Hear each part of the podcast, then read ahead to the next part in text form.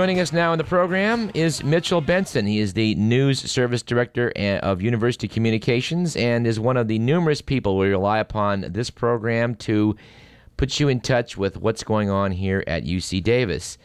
In this case, uh, Mr. Benson was involved with the visit by Huell Howser to UC Davis and can tell us all about it. We hope he'll do so now. Uh, Mitchell Benson, welcome to Radio Parallax. Thank you very much.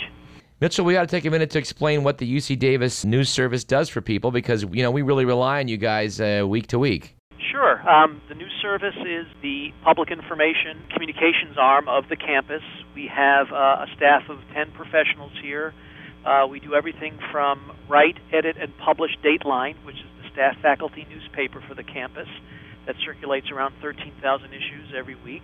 Uh, we also do two broadcast news pieces every week for KVIE TV in Sacramento.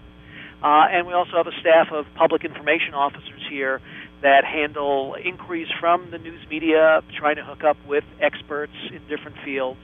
And we also uh, pre- prepare and distribute press releases on the people, places, and things and research of this campus that we think are, would be of interest to the news media.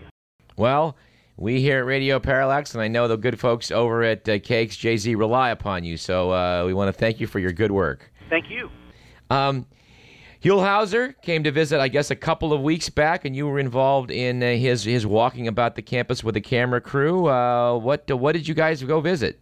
Well, it was a it was a fascinating uh, experience and a real enjoyable opportunity. Uh, I'll tell you, first of all, for your listeners who aren't familiar with Huell Howser, he obviously has a very dedicated and devoted following. I can't tell you how many times he had to stop rolling tape because people were interrupting him to shake his hand, to pat him on the back, to ask for an autograph. Uh, it was actually quite a kick, and uh, Huell was pretty good humored about it about the entire afternoon, entire morning and afternoon.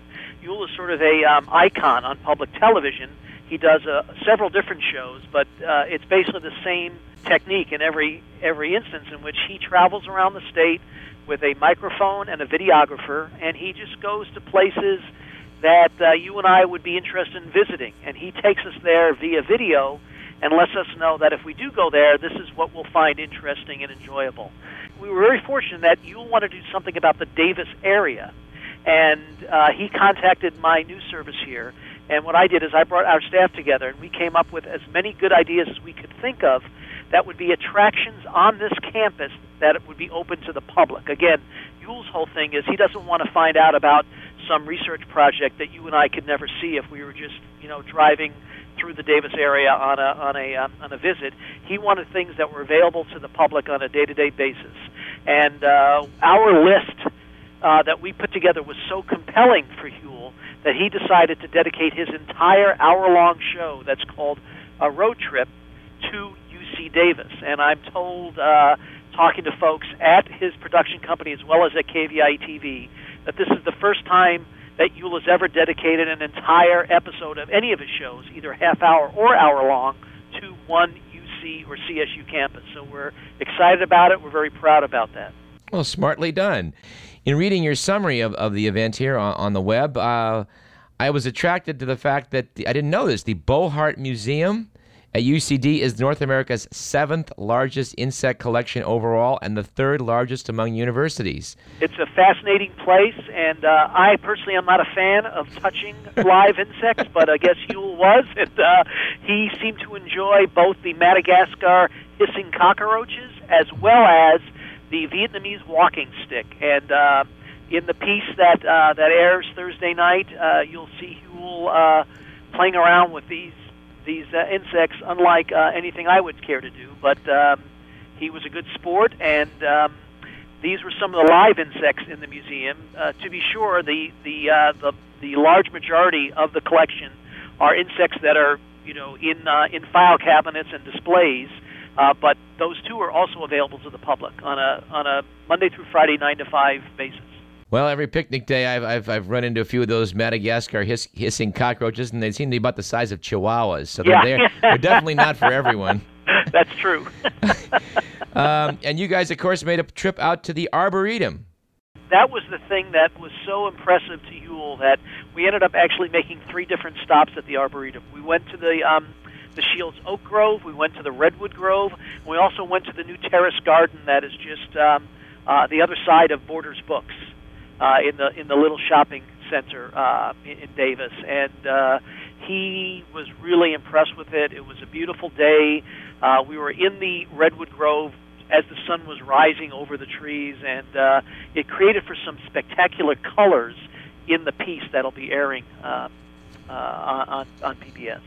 Davis is considered by many to be the bicycle capital of the United States, and he certainly did not uh, did not miss that aspect of Davis. Not at all. He um, we we had a fun time. Uh, we stood at an intersection right by one of the many traffic circles on campus, where bicycles are going basically five directions at once.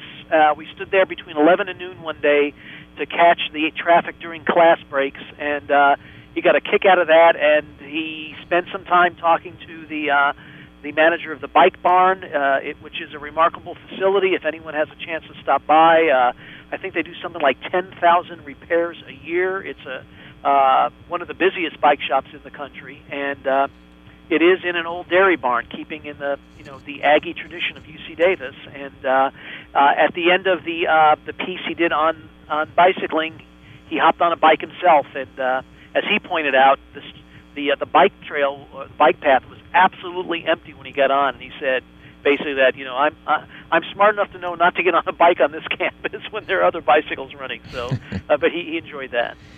I think the most surprising thing for me was to, that he apparently went to the Segundo Dining Commons and raved about it. What, what's that all about? Well, it's uh, it's it's uh, my single most favorite place on campus. I have uh, earned some notoriety or or uh, or fame for nicknaming it the eighth wonder of the world. uh, it is uh, they have phenomenal food quality, and it's set up like a food court at a at a fancy uh, shopping mall. There are uh, several stations throughout the Segundo Dining Commons, and anyone can come in off the street and for a very reasonable amount of money, I forget it's somewhere between six and eight dollars, you can have an all-you-can-eat buffet, basically.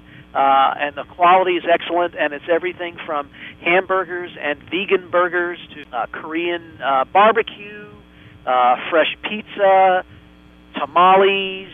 Uh, it's just a remarkable uh, array of food. Fresh salad bar, sandwich bars, uh, and uh, soft serve yogurt or ice cream. It's it's uh, it's someplace that you uh, you eat and you pile up the plates. I've I've been known to be a five plater myself. I, I look forward to someday doing six plates there. I've never.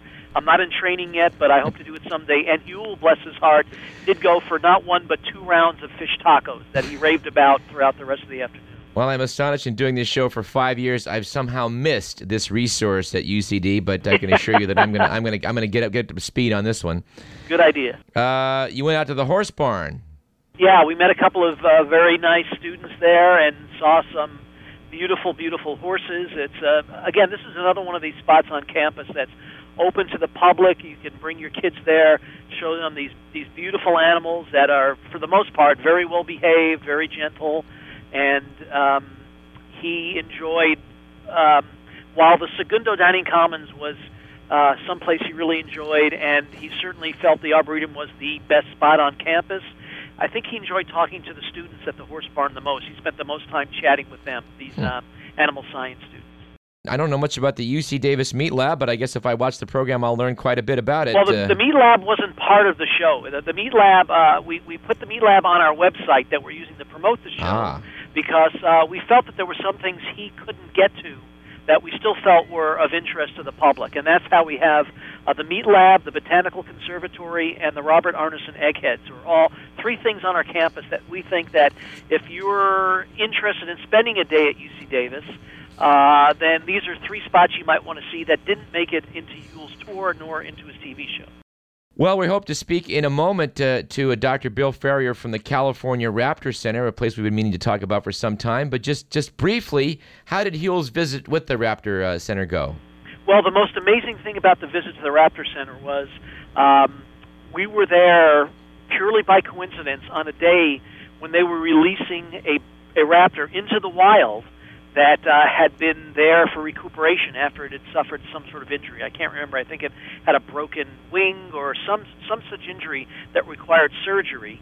this particular raptor was recuperating at the Raptor Center uh, for a while, and when we got there, uh, someone from the Raptor Center said, "Hey, would you by any chance be interested in watching us release a bird back into the wild?" Well, of course, his eyes lit up, and uh, we then walked about 100 yards behind the Raptor Center out on a levee, and with the help of some students who uh, do a lot of the work at the Raptor Center, we got to see a beautiful, beautiful bird get released back into the wild after its treatment and recovery uh, at UC Davis, and it was a phenomenal sight. I'd never seen anything like it with my own eyes before, and luckily for the viewers of this show, um, uh, Huell and his videographer captured the magnificence of this of this bird taking off and flying up into the sky. It's it's uh, to me it was it's worth the price of admission of this entire piece.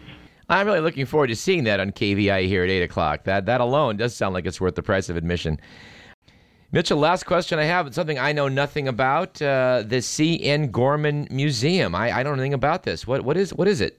It's a it's a beautiful museum that um, that has uh, uh, Native American art, and the idea is to uh, there there are a lot of Native American museums out there that focus on historical Native American art, and one of the things that um, they try to show at the C.N. Gorman Museum is a little bit more modern art and also art from the local region. So it's something that has a, a nice mix of of paintings and sculpture, and um, something that will, from time to time, highlight local artists, which is one of the nice touches uh, uh about the museum. So, Mitchell, any final words for us? I guess the only thing I'd want to add is that we put together a beautiful uh, web page on Howser's visit to UC Davis and if you go to ucdavis.edu, www.ucdavis.edu, uh, you'll see uh, a big picture on our campus homepage of Huell and the two folks at the C.N. Gorman Museum. And just click on that picture, and that'll take you right to uh, a nice package of um, stories and tips we put together on how you too can take the same tour of campus that Huell Howser did. And as I said earlier, we threw in a couple of places that, that Huell didn't get to that you might want to try on your own. Excellent. Well, Mitchell Benson, director of the UC Davis News Service, we appreciate your speaking with us. We would have liked to have uh, to have uh, spoken to Mr. Huell Howser, but you filled in very admirably for him. And uh, we'll try. We're going to try and get him on in the future. Maybe you can pull some strings for us. I'll do the best I can. I think you'd get a kick out of him. And thank you very much for having me on the show. I appreciate it. Well, you're very welcome, and thanks again for the good work you do over at the UC Davis News Service. Thanks a lot. All right. We've been meaning on this program to visit uh, the Raptor Center for some time. We haven't made it out there yet, uh, and so that Huell Howser has beaten us to the punch on this one. We will do better in the future, and we'd like to start by bringing you someone who uh, is from UC Davis's Raptor Center. That'd be Dr. Bill Ferrier. Welcome to Radio Parallax, Dr. Ferrier. Thank you, Doug. Nice to talk to you. Now, you guys have been out there uh, saving these injured uh, birds of prey for quite some time. We have. You know, the Raptor Center started originally in 1971 when a grad student at the time named Alita Morzente um, had an injured Swainson hawk that was presented to her. And she went to Dr. Frank Ogasawara, professor emeritus who's now deceased, uh, uh, regard, regarding uh, starting a raptor center because she felt like there should be a place on campus where these birds could go. So Dr. Ogasawara and Alita co-founded the Raptor Center, and at that time, it was um, actually over near the university airport, and then subsequently it moved uh, south of campus off of Old Davis Road and uh, became part of the veterinary school um, in the 80s under Dr. Murray Fowler, and um, since then has remained with the veterinary school. And we see quite a few injured birds per year and rehabilitate as many as we can so that we can get them released back into the wild. And what, from what I read, you were able to do that with about uh, 60% of the birds. That's correct. Uh, we, we see about 250 uh, wild birds per year and release about 60% of them. And we use a lot of different techniques to do that. Some um, falconry methods actually um, are used to get these birds uh, in shape and released back into the wild. And we certainly need to give a lot of credit um, to the veterinary school because the veterinary school is responsible for um, doing the initial medical care for the birds. Um, for example, if they have a fractured wing, fractured leg, um, they're cared for um, medically at the teaching hospital, and then they go back to the Raptor Center for rehabilitation and then subsequent release into the wild. What type of injury brings these birds to you? I know in the old days, uh, in the bad old days, people in the Bay Area where I grew up uh, would use birds of prey for target practice. Do we, are they shot a lot of times, or how, what, what brings them in? You bet. I mean, almost anything. Um, I think that the most common thing that we see at the Raptor Center are these raptors that have been have been impacted by mankind. So yes, some of them do get shot. They get hit by cars. Um, a lot of the baby birds get displaced from their nests, uh, for example, from development. Um, mm-hmm. And we um, always get in the springtime Swainson hawks in that have been displaced from their nest for one reason or another. The most common bird that we see are um, baby barn owls, mm. um, and that's certainly um, the most common species that we see. And again, they're birds that have fallen out of a nest for whatever reason, um, and then find their way to the Raptor Center where we raise them in family units and get them released back into the wild. Well, Dr. Ferrier, we don't have a lot of time today, but I, I, would like to, in the future, travel out the Raptor Center, take the microphone out and describe what we see because uh, visually it's quite impressive what you have in some of the cages. Well, thanks, Doug, and we certainly welcome having you come out anytime. Uh, just give me a holler, and, and I'll meet you out there and, and give you a tour. You know, we have a lot of new things happening out there right now. We have a new cage that's currently being built, and we're doing a capital campaign right now trying to raise enough money to uh, finish the cage because the one thing that we don't get um, is operational expenses, and we rely on the community, which has been very generous in the past, to support us uh, to um, build the new cages that we need. And, and I look forward to um, having you come out and see what's happening out there. Very good. And I think I'll take this moment to kind of give you give the phone number for the California Raptor Center, which is 530-752-6091. You bet. And if uh, folks can do a self-guided tour Monday through Friday from 8 to 5, and we're open Saturday mornings as well.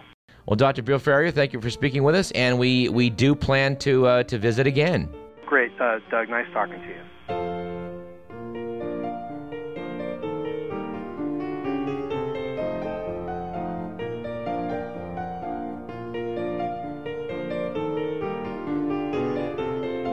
I'm Douglas Everett. You're listening to Radio Parallax. We've got plenty more in segment C, so stick around.